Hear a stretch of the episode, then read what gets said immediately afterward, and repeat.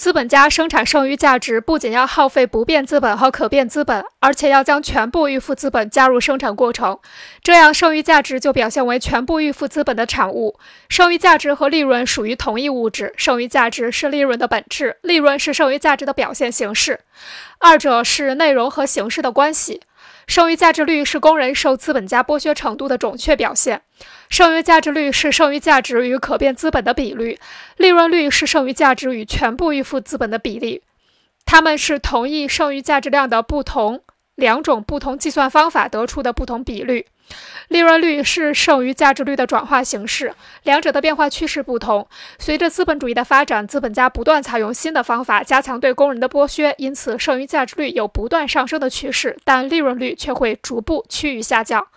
这是部门间资本家竞争的必然结果。